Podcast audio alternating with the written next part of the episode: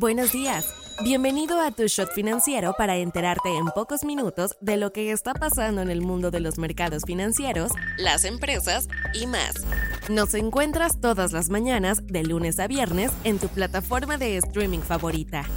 Esto es Tu Shot Financiero, un podcast de Business Drive traído a ti por Inventa. Hoy es martes 10 de octubre y estas son las noticias del día. ¿Con qué empezamos? La inflación volvió a ceder en septiembre.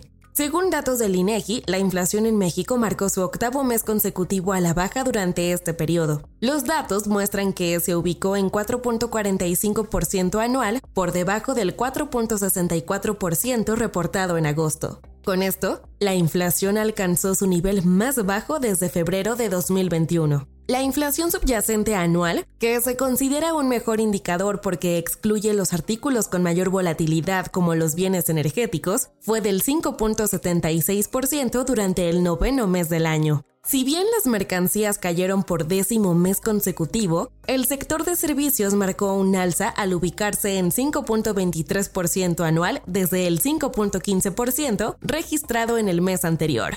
Esto significa que tendremos que esperar más tiempo para entrar en un ciclo de bajas a la tasa de interés en México, probablemente hasta principios del próximo año. Recordemos que el rango objetivo del Banco de México para la inflación es del 3% más menos un punto porcentual.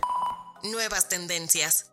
La inteligencia artificial es la prioridad de la inversión para los líderes empresariales. Según una nueva encuesta de la firma de auditoría KPMG, el 72% de los directores ejecutivos en las principales empresas del mundo dicen que la inteligencia artificial generativa es su máxima prioridad de inversión. Esta encuesta arrojó datos similares a la que se vio durante la temporada de reportes financieros del tercer trimestre, donde los temas relacionados con inteligencia artificial fueron el plato fuerte.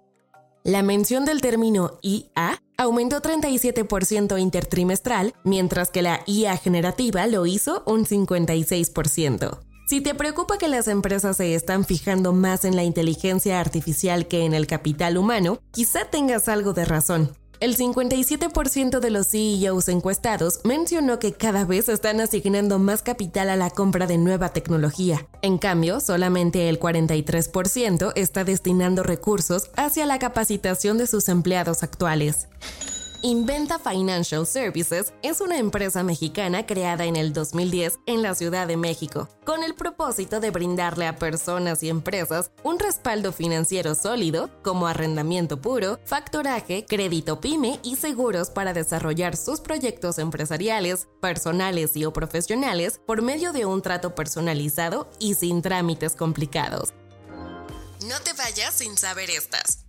La industria nacional de autopartes en México estima que el sector ha acumulado 412 millones de dólares en pérdidas debido a la huelga automotriz en Estados Unidos, que este 15 de octubre cumple un mes de haber iniciado.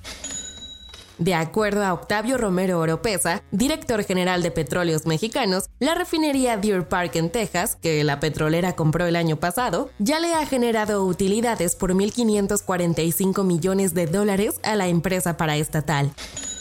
Los miembros del Sindicato de Escritores en Estados Unidos aprobaron este lunes un nuevo contrato colectivo de tres años con los grandes estudios hollywoodenses. Este acuerdo les proporciona aumentos salariales y algunas protecciones en torno al uso de inteligencia artificial.